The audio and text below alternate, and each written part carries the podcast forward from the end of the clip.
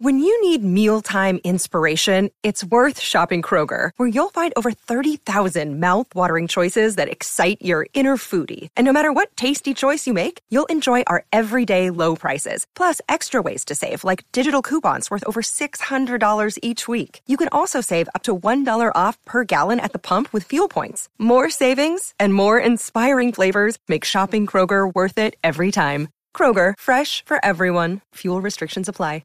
Say goodbye to your credit card rewards. Greedy corporate mega stores, led by Walmart and Target, are pushing for a law in Congress to take away your hard earned cash back and travel points to line their pockets. The Durbin Marshall credit card bill would enact harmful credit card routing mandates that would end credit card rewards as we know it. If you love your credit card rewards, tell your lawmakers hands off my rewards. Tell them to oppose the Durbin Marshall credit card bill.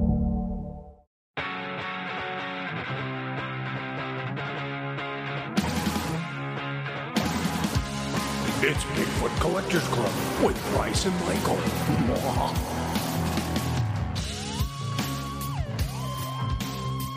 I know a ghost story or two.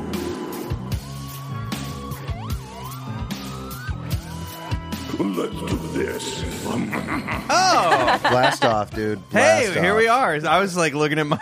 Shabam.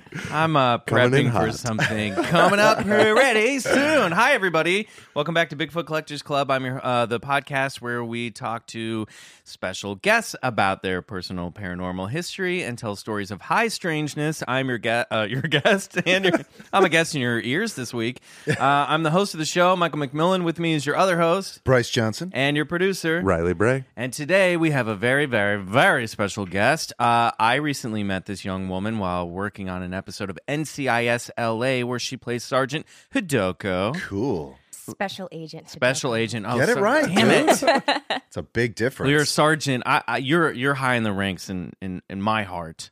She's a, she was a sergeant in the Marines. Oh, okay. See, so I'm not that. okay. I'm not works. that. You're not that uh, far. No, you're great. And Ladies- Just for posterity's sake. Okay, got it. Special agent. Get it Sounds right. cooler. Ladies and gentlemen, please welcome Andrea Bordeaux. Yay! Thank you guys so much for having me. Hey, I'm so excited. what's going on? We kind of had a little excited bumpy you here. lift off here. We're getting some kinks worked out in the studio. What kinks? Um, some apparently some ghosts have been haunting this uh, studio and playing with the electronics, as we learned last night when we had a uh, a reading with a uh, a gallery reading with a medium, Right. Um, which is an episode that'll be up, if not already now, shortly on the uh, Patreon feed. Yeah, there's ghosts that like electronics, and then there's ghosts that send signals through nature, Hmm. um, which I thought was pretty interesting. Yeah, and then we seem to get the technical glitch ghost. The- Can the- we switch him out? the spirit that stepped forth for me, she said, uh, he likes to, you know, when you're like phone and stuff is going wrong, that's him. Is that okay if he does that? And then part of me was like,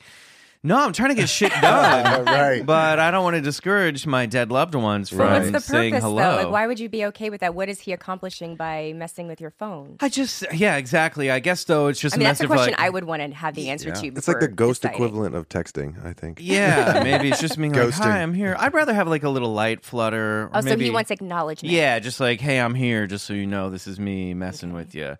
Um, also, this the spirit in question was a bit of a uh, he not a prankster, but he was a bit of a jovial trickster. So Mm-hmm. he's probably just laughing at me. So if anything goes wrong with this, and It's I'm not his fault. inviting, it's uh, that or one of the other many ghosts that like to screw with the hosts of this podcast. Wow. Uh, so Andrea, Yes.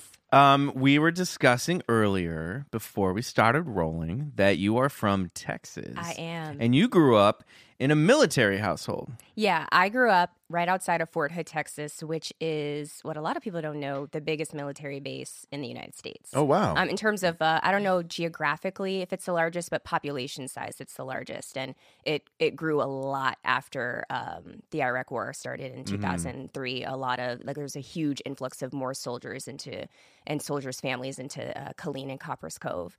Um, but my mom was in the army, and she she served in the 80s through the early she a 90s. sergeant or a she special was, agent? Yeah, Okay, she was not a special agent. She was a sergeant, um, uh, which prob- that probably had something to do with a little bit of the conversation I had with the producers of the show when I first got the job. Is kind of like taking some elements from my own life and infusing that in, into the character. Oh, that's cool. That's a great Yeah. opportunity to do that. That's yeah, awesome. It was great because I sat down with Scott Gemmill, who's the showrunner, and uh, we just kind of talked a little bit about my life growing up and my hobbies and interests, and just kind of getting to know me a little bit. And then throughout the season, I saw little tidbits thrown into the story that were related to Hidoko, which I thought was really oh, cool. oh, that's cool. I always think that's like hugely beneficial. Like when I'm going out for like military roles, I'm like, are they really going to buy him a captain? I mean, like, I can't even get my, you know, my laundry in on time. But just uh, all my characters and shows slowly become like Star Wars fans and uh, Bigfoot enthusiasts. right, right. I'm still waiting for Rachel Bloom to work that. I I do think Tim from Crazy Ex Girlfriend, being a Canadian, he should they should find out that he has a Bigfoot podcast. This, I mean, why not? year. I think that would be a great idea. Um, so were, did you be uh, military? I always think uh, you've either moving, you're either moving around a lot, or you have a strict household, or both. Uh, all of the above. Really? Well, for me, um, my two, I have two older sisters. There are four of us uh, total. I'm number three of four. Um, so you're like the corporal.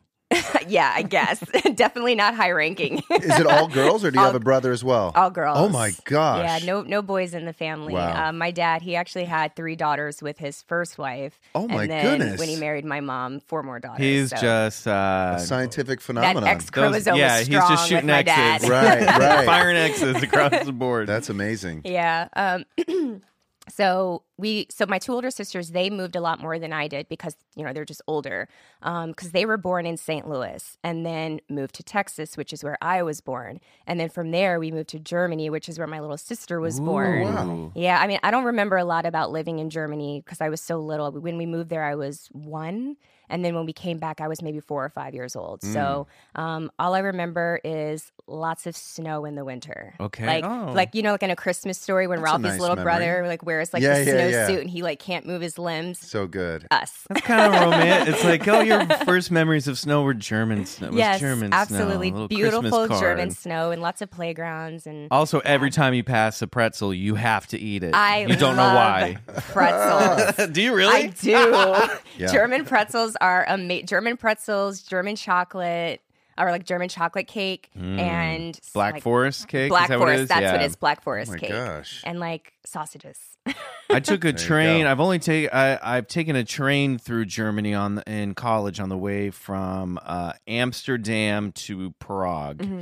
and I remember taking the train through the Black Forest, and that was like super cool. I was keeping my eyes out for gnomes, but I didn't see any. Gnome such luck. no. So- nice. Lloyd, that's a t-shirt. Ooh. Slam dunk. that is a T-shirt. You better. what is it? Trademark or copyright? I don't know. Yeah, Trademark Making TM. Collectors Club. Yeah. Get on Uh, you know, I almost for this week's uh, story of high strangeness, I almost did uh, stories of gnome encounters, which uh, surprisingly enough, there are a lot out there. Yeah. especially in South America. Yeah, in South America. Yeah, and I'm talking about like gnomes that have pointy red caps and Yeah. beards and jagged teeth. Oh, and they tend to live in barns and they freak out people. Wow. That's so kind of messed up. I'm stay tuned for that. I think I'm gonna. I think I know it's really wild. Well, I love the was it Expedia that did that whole campaign of commercials with the with the gnome, and those were some of my favorite Mm-hmm. Well- commercials. They were just so like there's something like equally cute and creepy about gnomes. Yeah, for sure. Did you guys ever have that uh, book growing up that was uh, a, it was like a um, it must have come out in the 70s or early 80s and it was like an illustration like guidebook to gnomes. I think it was the the book that David the gnome was based on, the cartoon. Uh, no, And- that'd only be you. no, man, this 'Cause I was was an thinking awesome of David the gnome. This was an awesome book. It had really cool, like Brian Froud style illustrations of Hmm. trolls and gnomes in it. But there were like lots of illustrations of little naked gnomes taking baths and like full frontal nudity Oh. from both sexes. And it was, of course, a very 70s book. a you know? Different It's like, right. yeah. like there's like gnome bush in this book. And uh, my parents would let me look at it. I mean, they're not having, you know, they're not doing anything inappropriate. But I just remember being like, oh, this is kind of weird that this book has naked Yeah. people in it, and it's okay for me to look at. and that's affected your sexual life ever since. yes, uh, I like very, very tiny penises. God. Moving on. We need to find this book for the BCC library. I think my parents still have it. Um, you can find it. Uh, I'm gonna look it up. But um, Andrea, so military. Yeah. Uh, do you now? Can you make a? Can you bounce a quarter off those sheets? Can you make a, a mean bed? I see the thing about military, growing up military, is one of two things happen. Either you stay on that path of discipline or you veer off onto your own path. So what you're telling me is you're a slob. No, no. I'm honestly, I'm not a slob. I was a slob. I I was messier in my. I hate the word slob. Okay, fair Uh, enough. But I was. Triggered. We triggered very, I was very triggered by that. Um, no, I was de- a lot messier in my earlier 20s. You know, so you're living on your own for the first time. It's your first time having independence. The first time nobody's telling you how to clean your house or make your bed and all of that. But now that I'm older and like settled into adulthood and womanhood, I like a clean house. Yeah. Um, do I like cleaning my house? No. no. Yeah. It does. Yeah. It's like I like uh, uh, having written, but I don't like writing.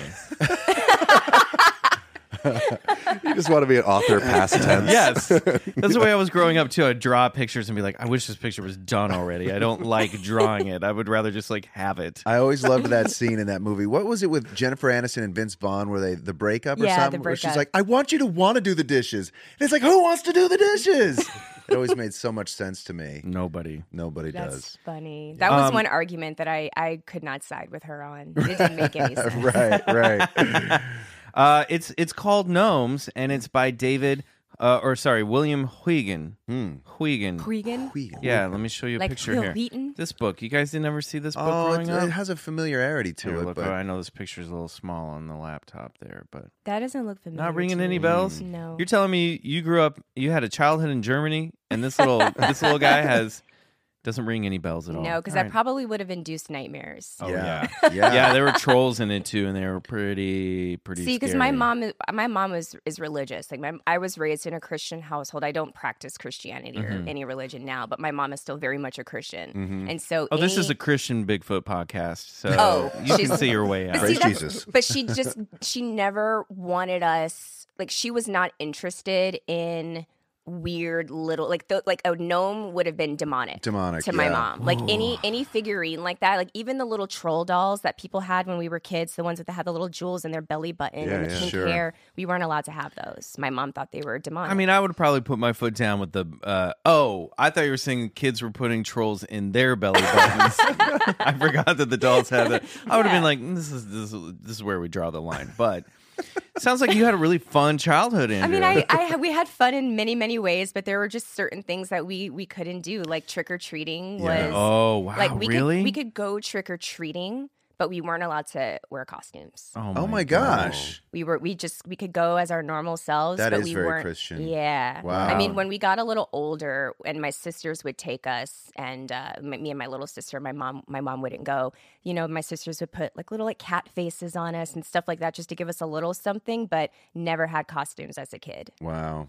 Oh boy! So now you just wear costumes every day of the week. Listen, I'm leaving early Wednesday morning to go to Lightning in a Bottle. Oh, nice. Wait, what's that? What? Yeah. oh a my festival. god, we we have to talk about festivals. Wait, for a what's second. lightning in a bottle? Let's do it. I mean, maybe You go. No, you go, please. So, I mean, it's every person that you ask will probably say something a little bit different about it, but it's a transformational festival. So, it's different from something like Coachella, which is more for like Instagram and photos, see and be seen, like just partying.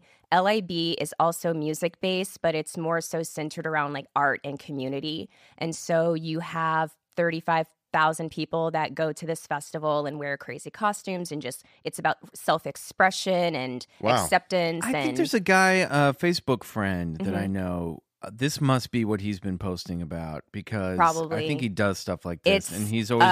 Amazing. is it kind of like So a what are you ra- is go it sort of rave culture? Yeah, for sure. I mean, it's it's definitely party culture. Like, let me like let's not you know be unclear about that. Sure. Yeah. I mean, you party like people drink, people do Let drugs. your hair down, It's- yeah. but it's it's the kind of festival where you know everybody camps. It's not like you're going to stay at a hotel or a nice house and drive in. It's twenty four seven. There's always something going on: yoga, workshops, cooking classes, food. um, surprise guest DJs, like all types and of Those are like five things I wouldn't associate with raves. Like yoga, cooking. Those are the best people. That's like amazing. ravers are the most amazing. Like they have the best vibes, all about community, Yeah. spreading good energy and But love. But nobody does the dishes. nobody does the dishes, but everybody cleans up after. So where are you saying? I can't imagine this is like happening at a Hilton. No, it's it's uh in Bradley, California, which is four hours north of here, like closer to uh. Why am I drawing a blank? San Francisco. Okay. and they have this whole giant i don't even know if it's um it's if it's private land or federal or not but it's just like this big open space and with all the rain we got last year um, there's a lake now so last Oh, year wow. we, we got to swim whereas the previous years there was no swimming it's amazing Sounds fun. and you just, I mean, like, I don't wear like, when it comes to costumes, like, some people dress up as something specific. Like, I've seen people walking around in T Rex costumes, like the big blow up T Rex Mhm. costumes.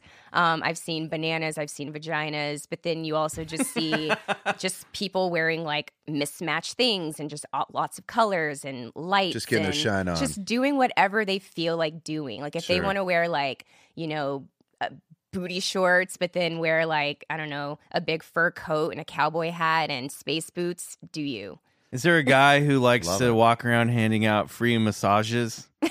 Because You you you could get a massage very easily.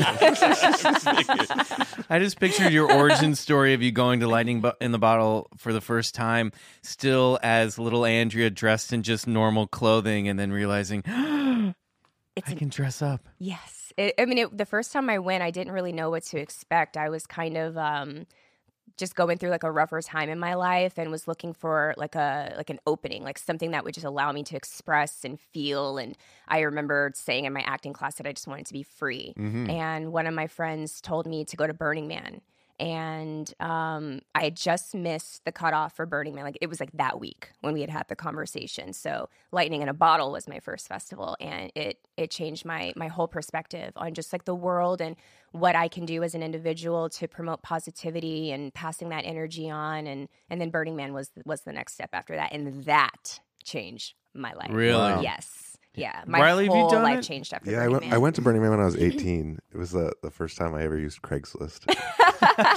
it was really exciting. I got a ticket and a ride, and I just went. Wow. That's I how can totally picture that. So many of my friends, like the day before, had never even thought about going, and randomly, like they were going through something, or they just were talking to somebody, and and the friend was just like, "Oh, well, I have an extra ticket, or I know somebody, or oh, I need you know somebody to drive up there with. Why don't you come with?" And they just went with a backpack, and then while they're there, every single thing that you're needed will be provided Yeah. for you. It's like a wa- year it of psychotherapy jammed into like six days or something. It really is. It's- it's so many things. what was camp do you stay at when you're up there? well, I I went by myself.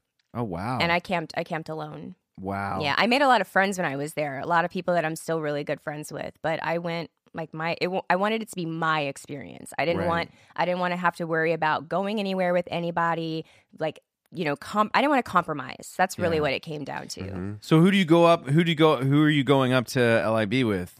Uh, I'm going with my boyfriend Stu. Uh huh. yeah, okay. and it's his first time going. oh, all right. Yeah. I'm so really, are really you excited. expecting him to? Wear booty Oh, he's, shorts. He's he's he's so dope, and he's just like he's an he, he's he has such amazing energy. He's such a good person, and he just kind of like fits right in with that like that ethos and that energy. And we went to a festival together a month ago called Desert Hearts, which is kind of like Lightning in a Bottle, but on a very very very small scale, and it's centered around just house and techno music. Okay. it's seventy two hours straight music. Whoa. yeah, that's a rave. Do you Um, sleep at all?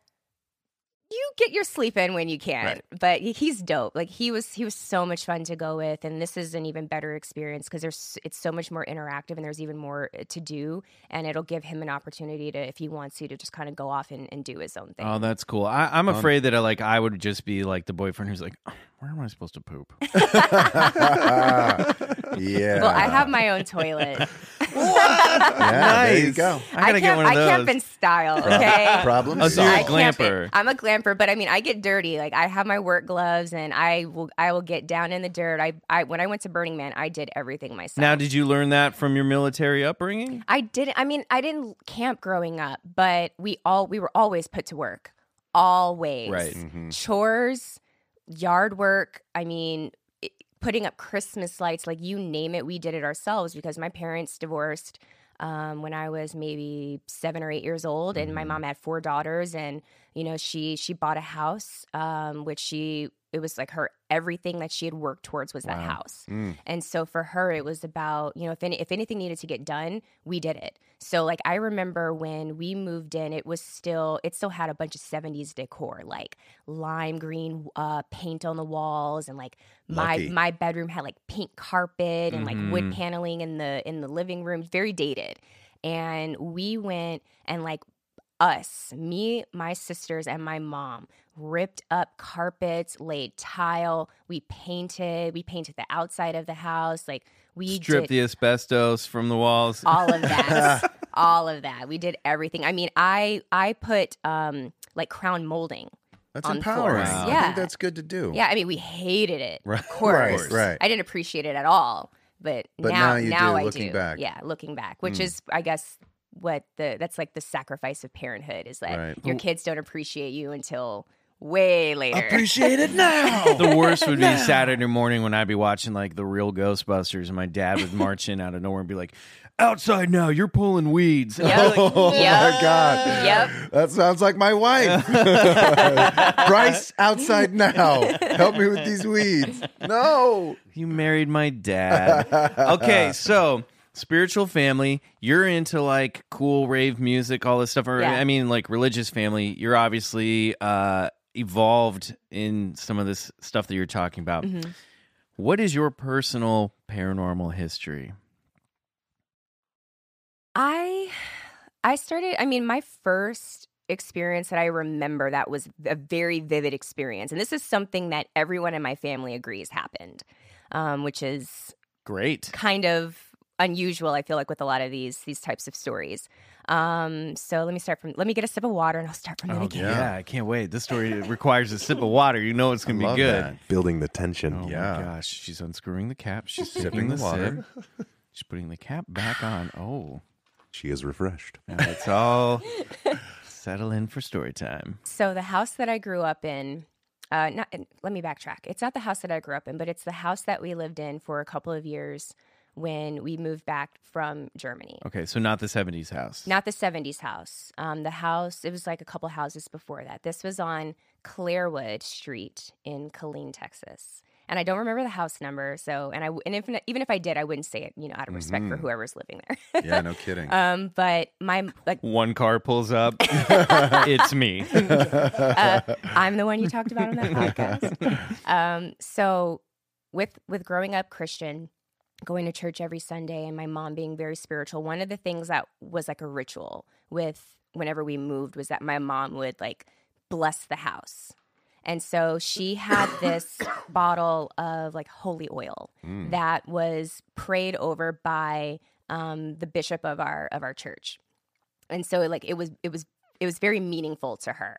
And so my mom would go through the house and like say prayers, and she would um, put the holy oil above the door, like in the shape of a cross, as she's Sure. praying, and she would do it over every bedroom. And when we first moved into the house, we she did her little ritual of putting the holy oil over the doors, and then we all left for the day. I don't remember exactly what we were doing, but when we came back, all of the bedroom doors were open. Mm. She had put the cross over the doors and closed them. And then when we came back, every single bedroom door was wide open Wow. as if they had never been closed. And I remember we were kind of like, oh my God, wh- wh- did- wh- what? And my mom was just calm, cool, collected. And she was just like, that's what's supposed to happen. That means all the bad spirits just left. Wow, that's wild. Whoa. Whoa. Yeah. And like little like little things like that. And my mom, like strangely, she would she loves horror films. She loves films like The Omen and Damien and like I feel like your mom is like demons. I got this. Exactly. Li- that's literally it. She Right. like like The Exorcist. She watch she loves those movies, but she watches them with such a strong like spiritual center. It's like Oh my- They World do- War II they movies don't for bother dads. her. Right, right. she loves she loves the stories and all of that, but like the the spiritual element does not disturb her in the way that it disturbed. Like I watched The Exorcist when I was 14 and I'm still fucked up Yeah, in that yeah, movie. no doubt. You know, but I'm the my same mom, way. she's probably seen it ten times. She saw, she said she saw it in theaters when it came out. It's her Star Wars. Wow. Wow. That's amazing. But then my second story, which is better, um, this also happened in that same house. Um, me and my sister, my younger sister Markia, shared a bedroom until I was probably 13. And we had two twin beds um, next to each other. And we had Disney posters of like various Disney movies all over our walls. We had The Little Mermaid. I think we had, uh, I think maybe Snow White. And there was The Jungle Book. And this must have been in maybe like 1992 or 93 when this happened. So we had a big poster of the Jungle Book, and that poster hung over my sister's bed. So I'm trying to I'm trying to remember. Like when you walk into the bedroom, my sister's bed was on the left side, and that's where the poster hang. And then my bed was on the right side. Okay, yeah. So at night, I used to lay in bed, you know, awake sometimes, and I would just like look at the posters on the wall because sometimes, you know, in the dark, the figures they get kind of scary. Yeah. And they, they get distorted and all and to your- move a little, like, Yeah, wave. Exactly. And your imagination starts going crazy and all of that. And I remember looking at the Jungle Book poster and it had um it had all of the characters out. Um, and I don't remember exactly there were like trees and things, but they were all just kind of like standing there like smiling at you, right? Right. And I remember King Louis. Oh, brother, it's always King Louis. It's always King Louis, It's not gonna be Shere Khan. Yeah. not Shere Khan. it's And not the what's the boa constrictor's name? Hiss. Oh, Or I no, that's confused. in uh, a Robin Hood. movie. Okay. Oh, brother, Also I can't good. believe I forget it. Anyway, go on. but uh, King Louis with his scary ass. And I remember just looking at the poster, and King Louis started swinging through the branches and Oh. the trees. What? Yeah. and I, for some reason, I wasn't, I was scared, but it wasn't something that really shook me. It was just sort of like a weird thing. Yeah. I must have been like six or seven when this happened, maybe, maybe a little bit older. Um, actually, no, I would have been, I would have been around eight. Mm-hmm. I would have been around eight, and it definitely would have been later than 92. I'm sorry, I'm rambling, guys. I'm No, just no, trying to remember you're all good. the details. Um, This is if you had listened to our podcast, you would know We quite a bit of rambling. Yes. um, so that happened once or twice, and I don't remember saying anything to my parents about it or, or really thinking anything twice. Because you know, you go to sleep and you wake up in the morning and you forget Yeah. what you saw the night before. And then one night, I got up in the middle of the night to go pee, and I was in the bathroom, and then my little sister started screaming at the top of her lungs. And I remember bolting out of the bedroom or out of the bathroom and running back into our bedroom, which was closest to the bathroom. And I like jumped on her bed, like on top of her to cover her. It was almost like, I don't know if it was like a protective instinct or what, but like I mm-hmm. just ran and jumped on top of her because she was screaming. And then two seconds later, my parents were were in the, the bedroom too and my sisters who also shared my two older sisters who shared a bedroom were like s- doors were flying open and everyone's like running out and like what's going on what's going on my mom's like freaking out and screaming and when kiki finally calmed down enough and was like kind of like getting through the tears to talk about what was freaked her out so bad she said that she was looking at the poster and king louis was moving Oh man. What? Verification. Up.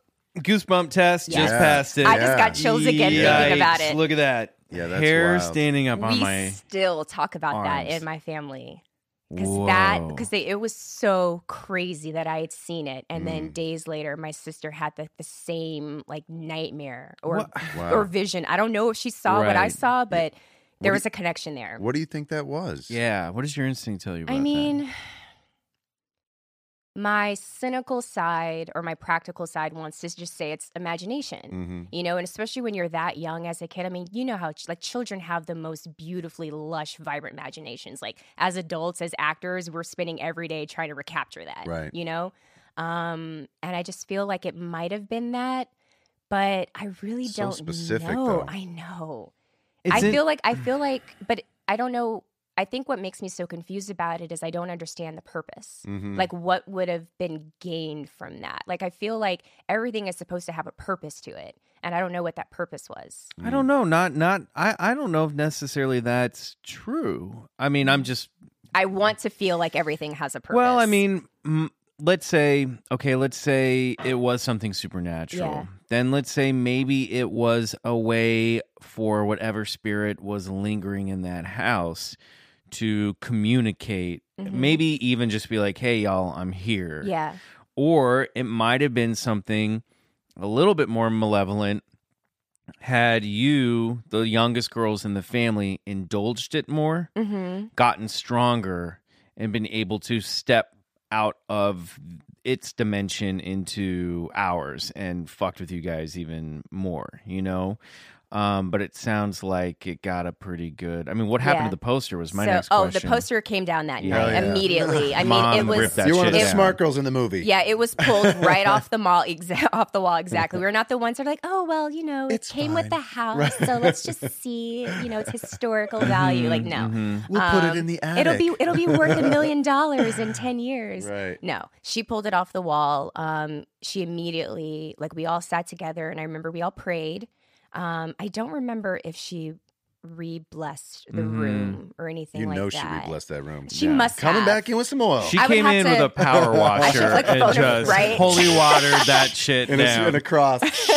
I should like phone a friend and call my mom and ask her. But yeah, she. De- I mean, there was definitely like you know my because my mom was very quick about like jumping on that. Anytime we came to her and said I had a bad dream or mom I'm scared or mom I saw something, she would immediately nip it in the bud and be like, "That's the devil trying to put the fear, uh, put fear in you." And you know, Yeah. and it was like a- as a kid, it was it was comforting. I was It going to say that can go either to it could go it's better than being like it's just a nightmare. Mhm. You know, it is scary to be like, "Oh, okay, so it is the devil Yeah. and he is Well, trying to 'cause get it me." gi- but it gives le- you something not tangible, but it gives you something concrete. I understand that and especially if your mom seems so strong Yeah. about it, I'd be like, "Okay, at least mom's on Yeah, this." I mean, I had no reason to disbelieve her Yes. whatsoever when she when she said that. I mean, and I don't feel that way now. I do think that there's something a little bit like there's something more complex about it than just saying it's the devil. It doesn't have to be binary, Yeah. angelic or demonic. But yeah. it but I, I believe in I believe heavily in energy. Mm-hmm. And so like what my mom calls demonic, I call bad energy. Yeah. You know, it's the same thing. It just has a different it's semantics. Yeah. You know? Um and so and that's kind of like and you know, me and my my mom and I had a lot of conflict throughout my teens and my early twenties and my twenties.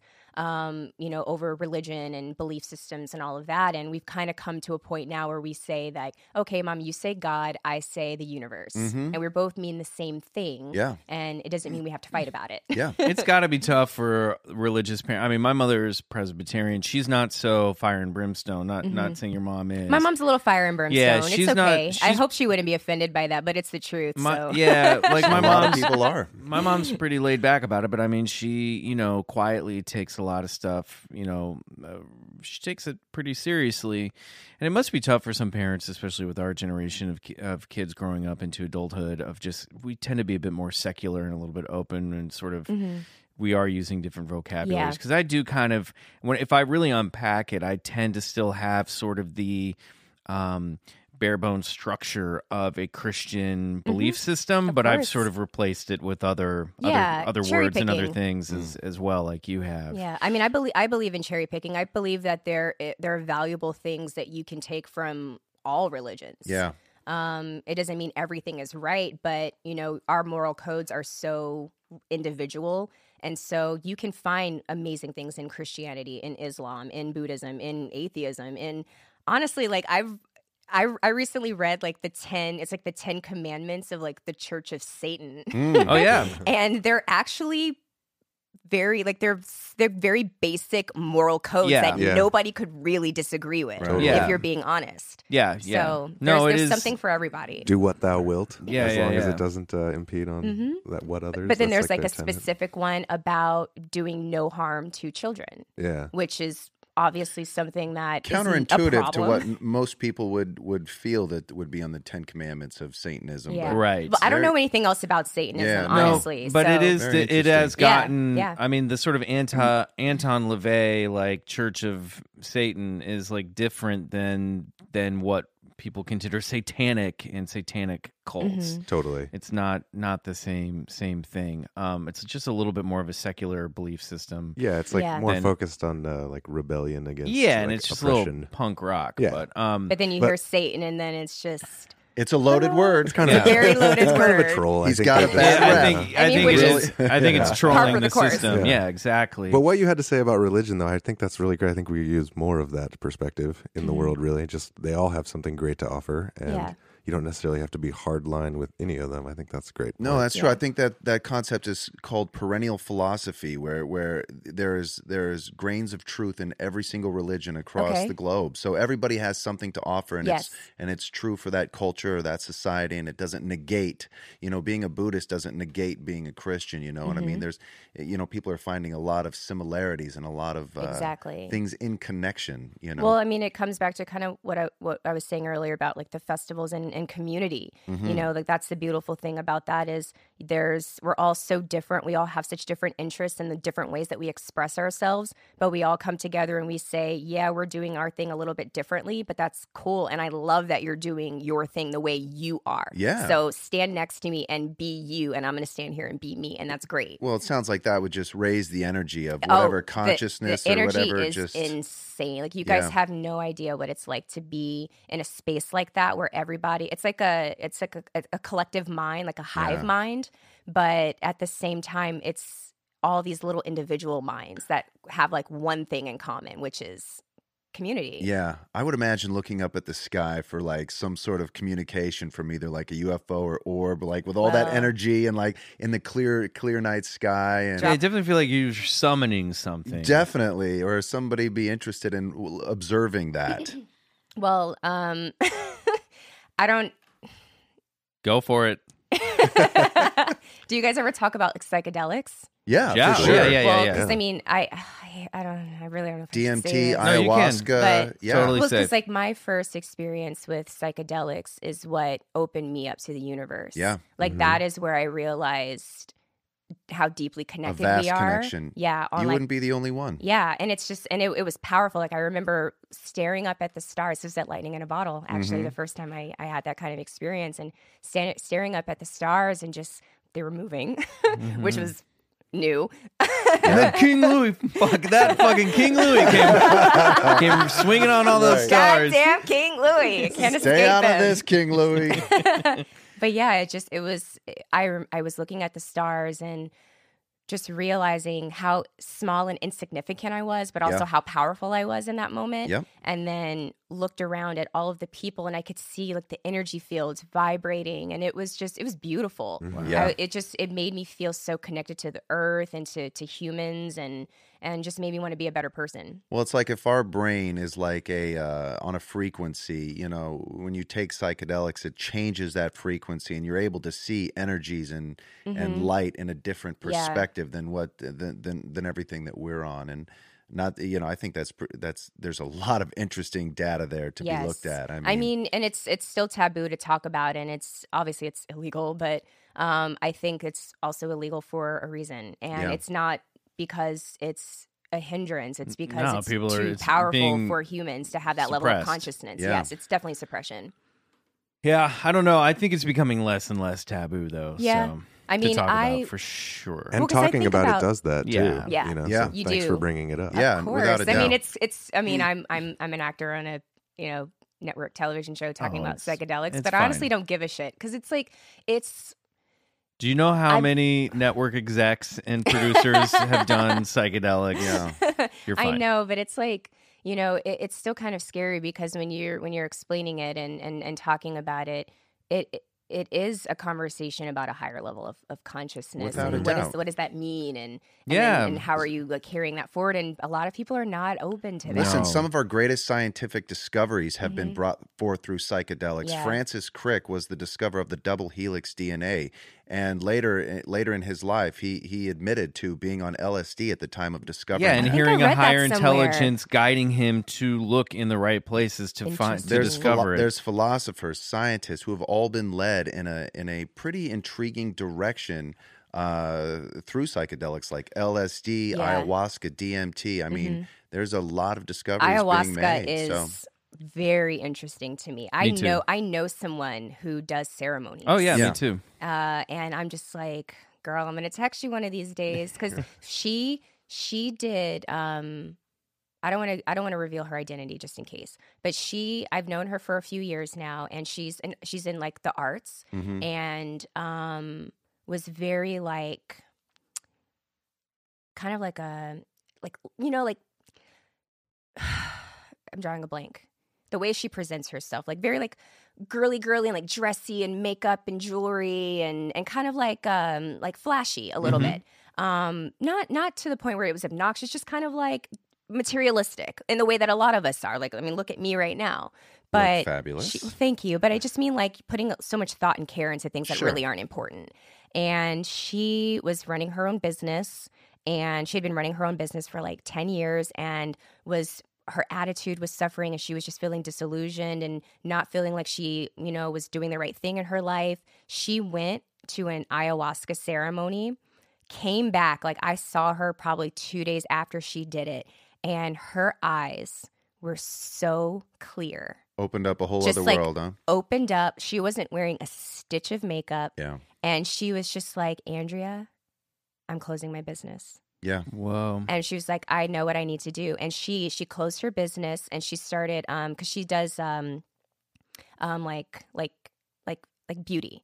And so now she works on her own. She got rid of all of her employees, got rid of her real estate, all of that. They were like, Has some- "Thanks, ayahuasca plant." she gave them notice, you know, which Yeah. was which was kind of her, but she did like it was what she needed to do, and she completely changed her life. And now she's become like a spiritual guide, Yeah. and she does she takes classes, and now she does ceremony, and like that's she like found her true calling from that, and she's so happy Yeah. now. awesome. That's awesome. Well, those So- shamanic and those sort of ceremonial experiences, they run absolutely counterintuitive to the our materialist world and, and where we think that we garner our happiness from, Yeah. which is getting things and obtaining things. And, and you know, there's uh, those tribes that don't have the childish taboo that we have here in America of of something like, you know, taking ayahuasca. They've been they've been doing it in, in their in their tribes for millennia Yes, and they've been yes. they they come back with healing knowledge and and uh and yeah so they that, that it's very interesting There's stuff. infor- I, I honestly believe there's information to be learned from plants. I Yeah. mean, it sounds so crazy. It but, doesn't it doesn't sound sound crazy, crazy. at all. It's- There's a it's- It's not crazy. It's in there. They're there There's for a- a, reason. yeah. That that goes back to what I mean. It's like every single thing that exists on this planet, every plant, every animal is there for a reason. Well, and Like, also- it, it contributes in some way to the ecosystem. Yeah, and like, and this mm-hmm. isn't my idea. This has come from reading a bunch of different books, but like, it makes so much sense to me that if you were a higher intelligence, uh, whether you call that God or like an alien intelligence, where else to store n- knowledge uh, that will be beneficial to human race or animals that are of that earth than in the plant life? In the plant, you if you can unlock it, if you can cook it, if you can eat it, smoke it, Yeah. then and learn gain knowledge through that that's like that will last longer than books or you know we're talking about putting putting it in a species you know uh, I- I- it's just fascinating to me. Have you ever read um Aldous Huxley? Have you read The Doors of Perception? No, but he he re- he wrote Brave New World. Yeah, he? you should read his book Doors of Perception. It's all about his psychedelic breakthrough and doing mescaline and then like meditation. Um, it's a really short That book. very it's a really cool book. Um, and it was sort of kicked off. Um, it was one of the works that kind of kicked off the psychedelic age. Um, I think he wrote it in the fifties, so it was part of like Hmm. Very, yeah very b- before Yeah. the like you know even the like revolution in the cultural revolution in the 60s. I think it's like Mm-hmm. The hippie 1955. movement. Yeah, The free love. Yeah, it's kind of like during the beat beat generation time, but Mm-hmm. um, it's great because he was also like out here in LA, living in the Hollywood Hills, um, um, for parts of it. It- It's a great. You should definitely Yeah. you should definitely read that book. I It's will. Thank super you so cool. much. And listeners out there, if you're interested, you look to Huxley. Yeah, the Well, other if great. You- Sorry, I didn't mean to jump over, but the uh, Terence McKenna is another Oh, great yeah. resource for Without a that. doubt. Yeah, so many of his uh, speeches are available like online, and he because he his big thing was talking about how mushrooms helped evolve the human brain and like unlock. I can't imagine how it wouldn't have helped. yeah, the, stone, the stoned ape theory. Yeah, Yeah, but it's, great. incredible. He's uh, just if you just Google Terence McKenna, just to, I spent like a month. I spent theory. yeah, I spent a Oh, month YouTubing Terence McKenna. So McKenna. they so, it's, like- so it's is it like in, in like in a nutshell? Is it just a theory that you know our Well, our prehistoric ancestors found some discovered magic mushrooms psilocybin through and- mushrooms and it enhanced their vision and it enhanced their cognitive capabilities and from there uh, you know, evolution started taking radical jumps, Mm-hmm. and uh, yeah, he's. I mean, I like that. Yeah, it's pretty. It's pretty wild. I mean, it's belie- if you've ever taken mushrooms, you know that shit's believable. Yeah, Oh Radical my jump, gosh. that's for oh sure. my gosh, I've had some crazy experiences Well, on that. But if you guys ever do a dope festival or something, like if you ever did something like Desert Hearts, Yeah. Desert Hearts takes place on an Indian reservation, oh man, and the locals do come and party. oh wow, So that's it's, wild. It's Oh, wow, it's cool. definitely um because I've done I've done a bunch of stuff, but uh like uh, like LIB, uh Desert Hearts, Burning Man, but there's something magical about being out there in Mm. I that bet. in that space. So if you ever decide to you know pop your cherry, I think that's the one. to do. All right. Well, and I got a I got a list of that was a terrible term. No. no, you did say you like cherry picking. Um, I got a I got a list of books I'll give you too. Okay. Um, but before we go, we have a new segment. oh, new segment. New segment, segment. time. It's uh uh summertime, and uh you know we Doesn't like. feel like summer. Well, it's going to be when this airs. It's gonna is this this is June sixth when this uh airs. And so I thought, you know what? Let's let's uh, switch things up a little bit for summer. So we have a new game, oh, and it's called Bullshit or Believe It. Love All right. it. All It's- right. Is it when you say two things? Okay, It's let me, sorry, rapid I'm jumping over you. It's rapid fire. Okay. This is the first time we've ever played it. Okay. These guys don't even know about it. I'm going to list things one by one, and you tell me if it's bullshit or you believe it. and then you're going to tell us whether or not it's true. No, I'm this is this is a this is your call. There's no wrong answer. I'm just going to name things. Wait, am I playing by myself? Yep. Oh God.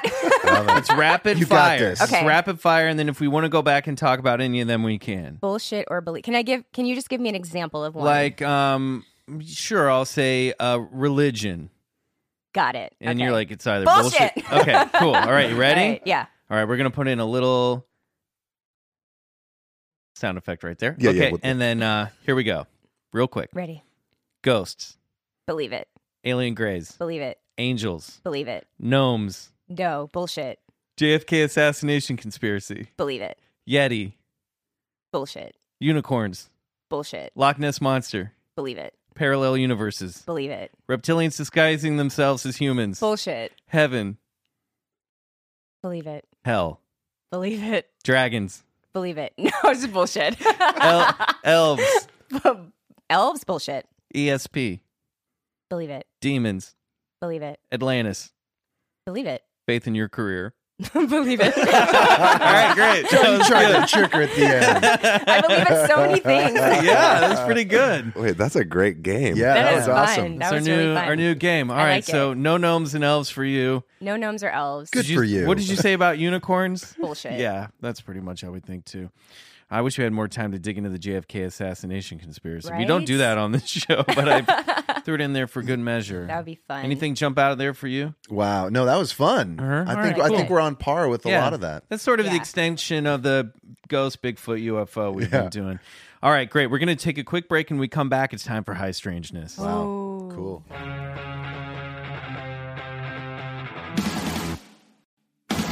And- Bullshit. Damn Sorry, it. sorry. Let me tell the story A little first. left over from It's last time segment. for high strangeness. Cool. This uh, uh, story I picked out particularly for Andrea, not knowing really anything about her. But you'll see why Wait. I selected this for you. Okay. We begin it with a quote. Just about the time man, in all his wisdom, decides he has this world and everything in it all figured out, along comes something he can't explain. Thus spake Jerry Taft, news reporter for WFAA Dallas, the week after something very strange was occurring at Greer Island Nature Reserve on Lake Worth near Fort Worth, Texas. Oh. See what I did there? There you I go. mean, I'm already not optimistic since this takes place in Texas. This is uh yes, this is one of your local uh Texas folklore That's always stories. fun. Just kidding, Texans. All right, here Y'all we go. are great. It was the summer of 1969, and for some Texas locals, the summer of love was soon to become the summer of the Lake Worth monster. Ooh. Now, the timeline is a little hazy due to conflicting reports, but from what I can tell, uh, is that it all started on or around July 9th when three couples, including John Reichart and his wife, were parked by the lake when they were attacked by a large creature that dropped out of an oak tree and onto the hood of Jim's car. Now, why is it that the, the trouble of the unexplained variety always seems to strike during summertime? Dude. According to eyewitness, it's true. It's yeah, the right. Sundresses. It Yeah. brings out the monsters. I like that theory. we have a lot of stories that are all summer uh, summertime stories, like the summer of 1952 UFO flap, the Flatwoods monster. A lot of stuff happens in summertime. The uh, lizard man of Scape Ore Swamp. That was a summer story. Connecting the dots. I know. I think sometimes maybe the world between uh, the veil between our world and the next is maybe a little thin. It's like the 3 a.m. of seasons. yeah, yeah, midsummer. That's what they say. Now, uh, according to the eyewitnesses, the monster appeared to be between eight and ten feet tall. Now this fell on top of their car. It out was of a sitting tree, in an oak tree. eight to ten feet Broke tall, an, and they didn't broke see a it? branch. It was above their car. Okay. They were parked. They were all like making out. This was like Oh. I believe Greer it's Island called Reserve. necking. Yeah, they were all necking. This was like a this was a place where like locals would go to party, hang out, make out. Um, and there was a apparently some uh, creature, which I'll describe momentarily, dropped out, broke a an oak, broke a branch, dropped out of the car onto the hood of their car. Okay. Um, and he appeared to be uh, between eight and ten feet tall. And the multiple witnesses described it as a half man, half goat, covered in white fur and scales. It reached into John's car, but was thrown from the vehicle when John lurched into gear and sped away. The couples were straight went straight to the police department to report the incident, and local law enforcement took them very fairly seriously, especially when they caught a glimpse of the deep 18-inch gash running along the side of Jim's car Wow. a souvenir of the encounter left behind by the monster's clawed hands. In fact, police had been receiving reports of a strange being lurking near Greer Island for a couple months. Now, the next day, July 10th, the now famous reporter and UFO researcher Jim Marrs covered the story for the Fort Worth Star Telegram with a headline about a fishy goat monster terrifying young couples. That very night, a crowd of people gathered down at Greer Island Nature Reserve. Rick Pratt was director of the Nature Reserve at the time, and in a retrospective for the Dallas Morning News a couple years back, he recalled that night saying uh, people wanted to come out to party and keep an eye out for the so called Goat Man, excited that they had their very own Sasquatch. So that night, eyewitnesses Jack Harris and a dozen other people spotted the creature crossing the road and chased it up a limestone bluff. That's very specific. Yeah, and I Lime- know. limestone. Yeah, it was a limestone bluff. This is, they're, they're very into their ecology down there at Greer Island Na- Nature Reserve. Now, agitated, the creature stood on the ridge overlooking the nearby sand pits and a crowd of 40 to 50 people. Hmm. Letting out an inhuman cry, the monster hurled a tire over the ridge, sending it flying 500 feet. People scrambled in fear. Uh, a local by the name of Ronnie Armstrong crashed his car into a tree trying to escape. The scene quickly devolved into utter pandemonium. Oh my From a gosh. Yeah. tire. Yeah, this That's giant creature was standing on the ridge. Everybody claims they saw it, and it hurled a tire. Hell yeah. Um, Jim Marrs again reported that story for the Star Telegram the next day. Wow. So the local broadcast news were also on board. Jim Taft for the WF, for WFAA Channel 8 News interviewed locals who witnessed the legendary tire hur- tire hurling, or as they like to say, tire hurling. uh, one man who dug the tire out of the sandpit noted that, that it must have been ripped off a pickup truck. He made one thing very clear: the incident was terrifying. The monster was covered in fur, white fur, about 350 pounds. Uh, another local man told the reporter that there's no way the creature could have been a person in a costume. At this point, they're starting to describe it that he look almost looks more like a gorilla. Yeah. And what So- person in a costume can leave 18 Well, inch uh, marks into a car? This is what he said. He, uh, the the the other man he's interviewed, and you can watch these uh, See, clips I'm on imagining YouTube. like a satyr or Well, something. Originally, he was described kind of like a satyr, Like half and- man, and- half Yeah, goat. and they sort of were putting that in the headlines, but it, the creature that they all witnessed here, he seemed to look more like a Sasquatch. But reports did say that he had some scales to him and maybe some horns. Now we have some theories why that might be later. so where was I? Oh, so the other the other gentleman, you can watch these clips on YouTube, and I will put them up on our Facebook page. They are awesome.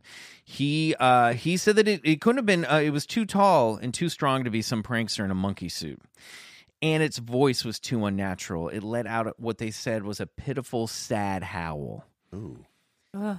So the story Sounds haunting. Yeah, right. The story continues to run all week across newspapers and local broadcasts. And Andrea is right about the haunting thing because they featured headlines about ghosts and monsters haunting the lake. Citizens continued to gather in the Greer Island Nature Reserve armed with shotguns, hoping to capture or kill That's Texas. what they started to call Lake We'll get Worth. yeah, they wanted to hunt it down. Large tracks were found, 18 inch uh, long uh, prints, uh, as summer roll and eight inches wide. Uh, as summer rolled on, there were even more eyewitnesses. Hunters tracking the creature by a trail of blood left behind by a fresh kill through the woods before losing it. Teenager Jim Stevenson, who claimed that the monster also attacked his car before he narrowly escaped. Local flocks of sheep were found crushed and half eaten. That so October. he's just wasting food. yeah, he's just wasting a lot of food and blood. Finish your Just sheep cru- meal. yeah, if you're gonna crush a sheep, you gotta eat it. Come his, on. his mama didn't raise him right. He's not from Texas. It's like he's just taking eggs out of the carton and smashing them. Finish your sheep, blood. Yeah. that that October, Fort Worth business owner Alan Plaster claimed to get a shot of the creature wading through the tall grass down on the nature reserve. The photo, taken at night with a flash bulb, depicts a large, white, furry creature walking away from camera. Pixar didn't happen. It remains one of the only photograph, the only photograph uh, of the creature uh, to date, and this is the photo. The original uh, was very. I'm just. This is it. This is the Lake Worth monster. Oh wow. And the It's- the original photo. see it again? Yeah, That so is very This is Bigfoot-like. the back of the head. These are the shoulders, the back. You can sort of see the ridge of the spine here, and these are his arms. This is his arm draped down to the side. So his head, he'd be looking off in that direction. Um, Skeptics be damned. the original photo was way overexposed. This is what the original photo was like. So they Oh, they wow. messed with the contrast later to get Mm-hmm. more of the detail out of it. But this is the photo that ran in the papers. Just looks like a blob. Yeah, it looks like, Like a cloud. Like it looks like a man just covered in cotton. Um, it's the only photographic evidence of the creature to this day. Now, the final sighting came in November of 1969 when a hunter named Charles Buchanan claimed that the creature entered his tent, lifted him up in his sleeping bag. Thinking quickly, the hunter tossed a bag of chicken at the beast, who took the offering and darted back into the depths of Greer Island. Hold on. He Pause. just had a bag of chicken. He had a bag of chicken In for his hanging sleeping out. bag with him? I think it was raw chicken that he was cooking in in his t- you know like down by the lake. But at that point, he's lifted up in his sleeping bag. He's like, "What do I have in this sleeping bag with me? Oh, right, my bag of chicken. no, chicken." he was being dangled by his feet, and he reached down. Oh, okay. I'm okay. calling. His I'm arm. calling bullshit on that guy. Okay, well, also that story is very similar to our friend Albert uh, Ostman, who was kidnapped by Bigfoot in the 20s, True story. and he was also dragged by. So I'm wondering if this uh, uh, hunter may have borrowed that story. Uh, eventually, 1969 came to an end and the creature vanished or moved on, perhaps to balmier climates for the winter. Like his reptilian cousin, the lizard man of Scape Swamp, the Lake Worth monster remains a local mascot to this day. There's even an annual Lake Worth Monster Bash where locals gather to keep the legend alive. They were awesome. excited to get their own They- Bigfoot, yeah. huh? and, and- Yeah. and as we've already learned, any excuse to party down Any excuse to party. whether the creature was man, Sasquatch, or part goat, or even part of this world, hmm. remains a mystery to this day. Strange. That is the story of the Lake Worth monster. wow. All right, when we come back, we're going to ask Andrea. What the hell was that?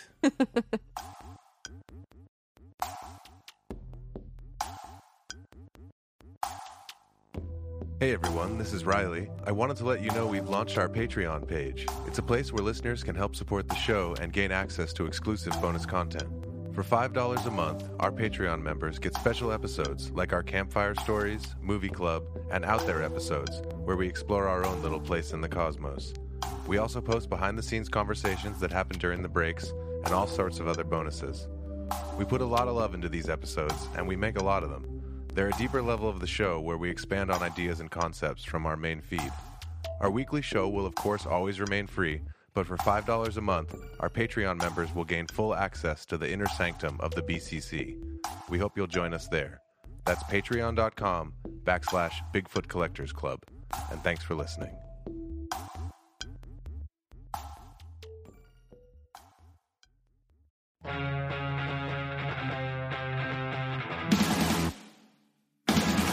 And we're back, and it's time for our segment. What the hell was that? Yeah. Andrew, you've just heard the story of your Lake Worth goat man. Yeah. It's Wait, yours now. my? Do you know how big Yeah. Texas is? I can't claim everything that takes place in Texas. I'm okay? just saying, it's from I'll your claim- neck of the woods. I'll claim Beyonce. Yeah. But I'm not going to claim the Lake Worth monster. Okay, and fair you might enough. have a, a, a new possible outfit for uh, lightning in a bottle. Listen, that's probably a little too hot for LA. So, what Um, was that? You think? If you had to guess. so Now we're if talking. I had to yeah. guess. Yeah, yeah. So we're going off the assumption that some entity did exist. Well, yeah, we're going that. phys- or or not. I mean, the, we're just going based on what the eyewitnesses said happened to them. Forty eyewitnesses saw this tire hurling. Physical trace marks left on cars. So there, you know, unless you discount all of it, what do you think happened? I think that I don't know what happened first, but I definitely think the locals got caught up in the fun and hoopla Mm. of this urban legend myth that was happening around them. Mm-hmm. I do think there was something though. I don't know if it was as big as people were saying, but it could have been like I'm trying to think of the the geography. Well, there's down. So this is at the. Um, I forget. It's not the. I have to look up the name of the river, but basically, it's down near a river where the river forks together and then goes into uh, Lake Worth. This is just north Mhm. of Fort Fort Worth, Texas. So Mhm. it's like central-ish Texas, I guess. No, Fort Worth is north. Okay, cool. So northern Texas. yeah, like it's I like near said. Dallas. Um, yeah, it's in the Dallas area. Okay, cool. Strange things do happen near bodies of water. It's true. a lot of stuff happens near creeks and rivers and lakes. Mhm, It's true. Um, I don't. I don't want to say that they did not see what they said they saw. well, let me help you out with something. Maybe Yeah, this help me. I'm may- may- drowning. may- maybe, maybe don't go. Don't drown in that. don't drown in the lake.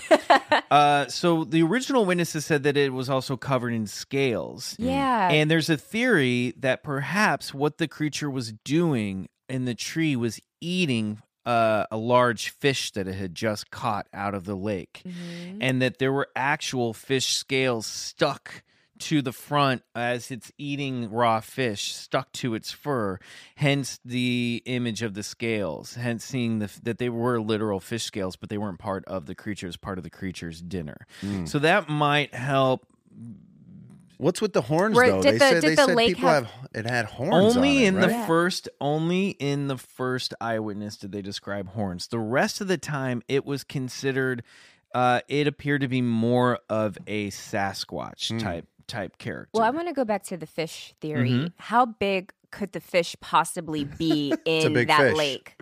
For it to be big enough to cover him in scales that people would think that he had scales. right well i think maybe it's just on its chest like dripping down. I still don't think that it would have had fish big All enough for there to even be. I like that you're questioning the size of the fish no, not the monster But that's the thing. Like, I don't think scale. I don't think it had scales. No, no, no, I think was- scales are just like a random Yeah. miscellaneous fact that have nothing to do with the Mhm. creature itself. okay because it doesn't make any sense. He's Mm. not going to have fur and scales. that's what i think too that's a little weird so let's just get rid of the scales. Okay. Mm-hmm. that's my. I'm, Okay. I'm, I'm making an executive No, no, decision. no, no. Yeah, yeah. Tossing it out. and then the horns. What was the explanation for that? Uh, there, there, there, there doesn't really seem to be one. It, it, the horns sort of disappear after Yeah. the, you know. Um, so who knows what it, it could have had a um, maybe the brow was protruding in such Mm-hmm. a fashion that it looked like it had some sort of horns coming out of its head. Um, it's a weird, it's a weird thing because he's mostly called the Wake Lake Worth monster, but sometimes he's called the Goat Man, and like you said, that's sort of like the satyr kind of Mm-hmm. Yeah. brings up a satyr image. But when you get into the eyewitnesses and the tracks, they weren't goat goat prints; they were like Sasquatch prints, like this. Yeah. Um. So my feeling, and even in the photo that we have, if we're going to say that's a photo of the actual creature, it looks more simian. It looks more Mhm. ape-like. Well, there are a lot of people um, that live off the grid. Mm-hmm. Because whenever I think of like what I'm think what for that area in Texas and the the fact that he kind of disappeared and what I've read recently about some people who disappear in the woods for 20 years and survive just fine. Mm-hmm. Maybe it was like a I don't know, like a mountain man kind of. Not, like, there's no mountains there, but you know what I'm saying. Like someone who's The just wild living off the theory. grid. Yeah, like Mm, maybe sure. maybe it could have been someone like that who was just living off the grid, or um, I don't know. I'm terrible at this. I gotta, No, It's no, I gotta, I gotta tell Yeah. you. To me, this sounds very paranormal in nature. I mean, you have you have the uh, the accounts of uh, of some hauntings and some some some apparitions and some ghost activity nearby.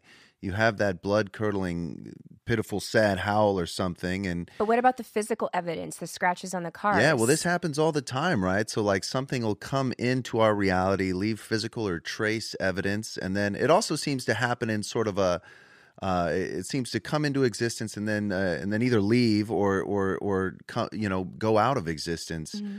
I mean, when you get forty people together describing the same thing, that gets into that strange mass hallucination territory Yeah. which is not you know i'm not going to say not uncommon but uh um, when you get that many people together all witnessing the same thing it, it, it just adds a lot of credence to some type of phenomena happening um, and then you get a somebody to take a picture of it and you know you look at this thing and it's it's very strange Okay. um, i'm not sure what it is Me neither. Here's something for the skeptics. In 2005, the Star Telegram, where Jim Marrs had written the stories, uh, re- did receive an anonymous letter with no name, no forwarding address. And this is from uh, another local. I'm re- getting this off the website of uh, of NBC uh, Dallas Fort Worth. Um, it says writer claimed to use uh, tinfoil to make homemade a homemade mask to scare a truckload of girls. And he wrote, "One weekend, myself and two friends from Northside High School decided to go out to Lake Worth and scare people on the roads, where there were always stories of monsters and creatures who would attack Parkers." Um, and uh, the um, the Texas magazine uh, Fort Worth outed a man later known identified only as Vincent who admitted to being involved in the infamous tire throwing incident. And he said the tire went airborne only because it hit a bump after they rolled it, but he had no interest in naming more names or publicly taking credit or blame.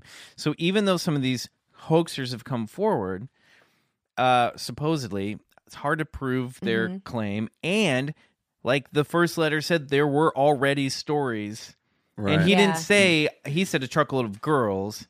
He didn't say the original eyewitnesses. Yeah. And the guy who wants to claim that he stood up on the ridge, this this this this figure was tracked and followed for uh, minutes up the limestone bluff before appearing to people, and it doesn't account for the the strange howls that they hear. So there are people out there that are claiming, oh, they had some involvement in it, but I could also see high school kids getting in on the excitement Yeah. and dressing up and wanting to go scare people too. I feel like maybe there was some merit to the initial reports. Maybe that first sighting, the couple who that creature fell on top of their car. Um, and then it just spun out from there, and people just started using their imagination. And, you know, it's like a game of telephone where you tell one person Yeah. and the facts get distorted. And next thing you know, he's 350 pounds and eight feet tall. And, you know, how about this i think we live in a world where there's monsters Whoa. yeah. Whoa. why can't, why can't it just be that I agree. Well, And it's hard to say that 40 to 50 people are lying about seeing the I would same take thing. it. I it's would very take, difficult. Yeah, and I would take what you said one step further. Mm. We live in a world where there are monsters and there are hoaxers, Mm-hmm. and I think anytime you get a genuine account of something, you get one or two hoaxers following that Yeah. up to cash in on the hype. I've heard more And compelling what- stories than it- this. Yeah, but it it does uh it does um it always throws it off. It always throws off. You've uh, I can't remember how you've put it before, but it, Mm-hmm. yeah with um, all these with all these really high strange cases there's always some amount of uh of of discredited. You know, like There's disinformation. out there. disinformation is the word I'm looking for, which really just kind of uh, it it muddles the water. It muddies the water in these things, and it really kind of relegates it to mythology, Yeah. and and it's left unknown. Nobody will ever know the answers because sometimes there's just it's like it's like a nice soup. You throw in just the perfect amount of disinformation, and these, like you said, these news medias they always lap it up. You know, mm-hmm. Well, and news stories are always looking for a way to dis- I mean, news channels are always looking for a way to discredit this stuff. yeah, Yeah. Because it's they don't want to look stupid. yeah. It's more it's easier to make fun of the people uh, and the monster than it is to go, "Hey, maybe there's really something going on here." Mm-hmm. Mm-hmm. Mm. Well, Very I believe strange. I think like for me, it's it's more believable when I hear stories of monsters that live in bodies of water. Mm-hmm. Like like the Loch Ness monster to me is more believable than say Bigfoot because when just from a scientific But isn't the forest just like a different kind of body of water made of wood and no, wooded it is. It- it's true. It, that that's a very good point. I've actually never considered that. Um, but it's just the like the physical land that we have has been covered and explored Mm-hmm. much more um, thoroughly than the oceans have. Oh, that's I mean, we're still discovering crazy species in the oceans and like giant squids and like weird, you know, monsters that we can't even put a name to. So that to me is believable, but like a hairy gorilla man walking in Texas and no one's ever seen him before or seen him since, and there's mm. not forest or anything like what that if that he he's really dropping in from into. another dimension though? Coming in to eat some half sheep And head bounce back to his parallel universe. Hell yeah, makes But sense to then me. it's like, how did he get here, and how did Portals. he get back? Okay, Portals. so he just like, Portals. where, where's Portals. his, where's his portal gun, Rick? Ah. Maybe. Ah. All right, fair enough. It's true.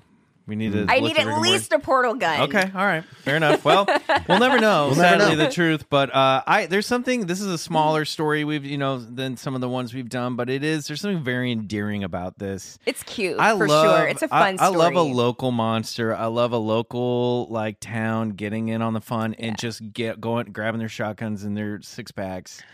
I love that you said sad, pitiful, like uh, scream, and then throwing a tire. um, I highly encourage you guys to, uh, to check out our Facebook page. Um, we'll have the, uh, the the the the original news broadcasts of this stuff are like gems in and of themselves. And I'll tell you, the people look genuinely freaked out by this. So check that out. Uh, Andrea, it's time to go. Thank you so much Thank for you. for being here. This has been a pleasure, Guys, I had and a fantastic Oh, time. This you're was so much wonderful. fun. Thank, you.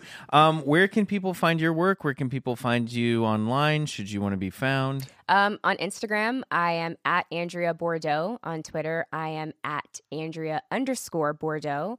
Um, I also have a blog um, that's sort of about my life as an actor and a model. It's called The Actress Model. It's very, very outdated right now, but I am uh, starting to work with a web designer to get it rebooted. So I'm hoping to have that back up um, in the next three to four weeks. Oh, cool. It's called theactressmodel.com. And yeah, um, as far By as the time this airs, that should be yeah, hopefully, up hopefully. Okay. Uh, if Oh, it's not, check it out. If it's not, guys, I'm sorry, but I'll. You know how it is with blogging. You Yeah, get there if it's and, not- web, and web designers. yeah. yeah, if it's not, throw your laptop out the window. exactly. That's the answer to everything. But yeah, um, other than that, I'm just chilling. The season finale of NCIS LA was last night, and so I am currently an unemployed Nice, actor. all right. Welcome, Not to for the, long. Welcome to the Bigfoot Collectors Club. Yeah. Thanks, guys. Uh, Riley, you got anything happening this? You're going on tour this summer, aren't you? Yeah, Spindrift's doing some shows in July, so we'll be all over the country. So, Where can people Nice. find out? Do you guys have a website they can check out? I mean, I guess just the internet. Actressmodel.com. the internet. okay, cool. Keep an eye out for that. Yeah, I think Uh, it's spindrift.com. Probably nah, that might be the Trader Joe's drink actually. But if you if you Google Spindrift band and not Spindrift drink, you'll you'll find it. Fearless Flyer. Done. Uh, Bryce, I believe Bobcat's show is finally airing. Yeah, that's going to air in July 11th, I believe, is the premiere date for Misfits Great. and Monsters, and I'll be on the second episode of that. Awesome. Um, but also check us out on our social uh, social media pages for Bigfoot Collectors Club on Instagram and on Twitter at Bigfoot underscore C Club. And if you're interested in what we're doing, if you like what we're up to, then you can check us out on Patreon as well. Um, we're doing a lot of interesting things with that movie clubs, out there episodes, campfire stories, and you can find us on that at patreon.com forward slash Bigfoot Collectors Club. Contribute. And also, speaking of the show and our expanding universe, uh, June 6th, today, as the episode airs, go to our Instagram page. We are going to have previews of our very first t shirt designs. Oh yeah, that's and right. we want you guys to Merch. chime in on which uh, design you like better. So go to our Instagram page, check it out. There's two images, flip between the two, and vote uh, shield or footprint, Mm-hmm. and let us know. Congrats, I have guys. my That's awesome. Thanks. I have my pick, but I want to see what the people out there think. Me too. Let's let You'll the people see. speak. We have a shield design and we have a footprint design. You guys let us know which one you like, and we will make sure that we can make those available for you to purchase. Sweet. Sweet guys, thank you so much. Uh, I'm McMills on all the social media stuff. You can find me there. Uh, in the meantime, uh, keep your eyes peeled and peace and UFOs. We love you guys. Yep. Later. Bye. I have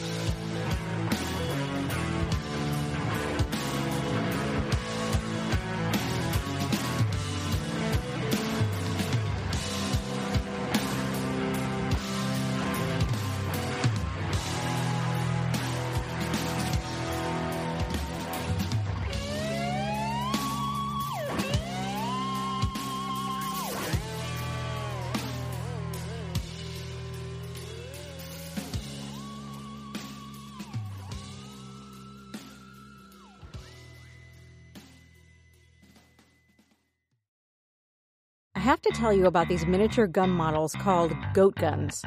My guy loves building and collecting them. I was most surprised by the complexity of these models. They're really high quality.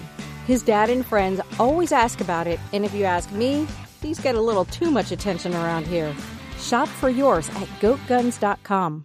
Hey guys, Heather Ashley here, host of the Big Mad True Crime Podcast. If you're looking for a true crime podcast with all of the details and none of the small talk, you have found your people. Each week, we dive deep into a new case and learn everything there is to know from getting to know the victim and the impact their case has had on those around them, to the investigation into what happened to them and who is or might be responsible. And if the bad guy looks like he might drink whiskey by a dumpster or has the social skills of an ogre, we say it because we were all thinking it anyway. As the name suggests, we get big mad over true crime, and I would love to have you join our incredible community of listeners with big hearts and zero time for small talk. Subscribe to Big Mad True Crime anywhere you listen to podcasts and listen to new episodes every single Monday.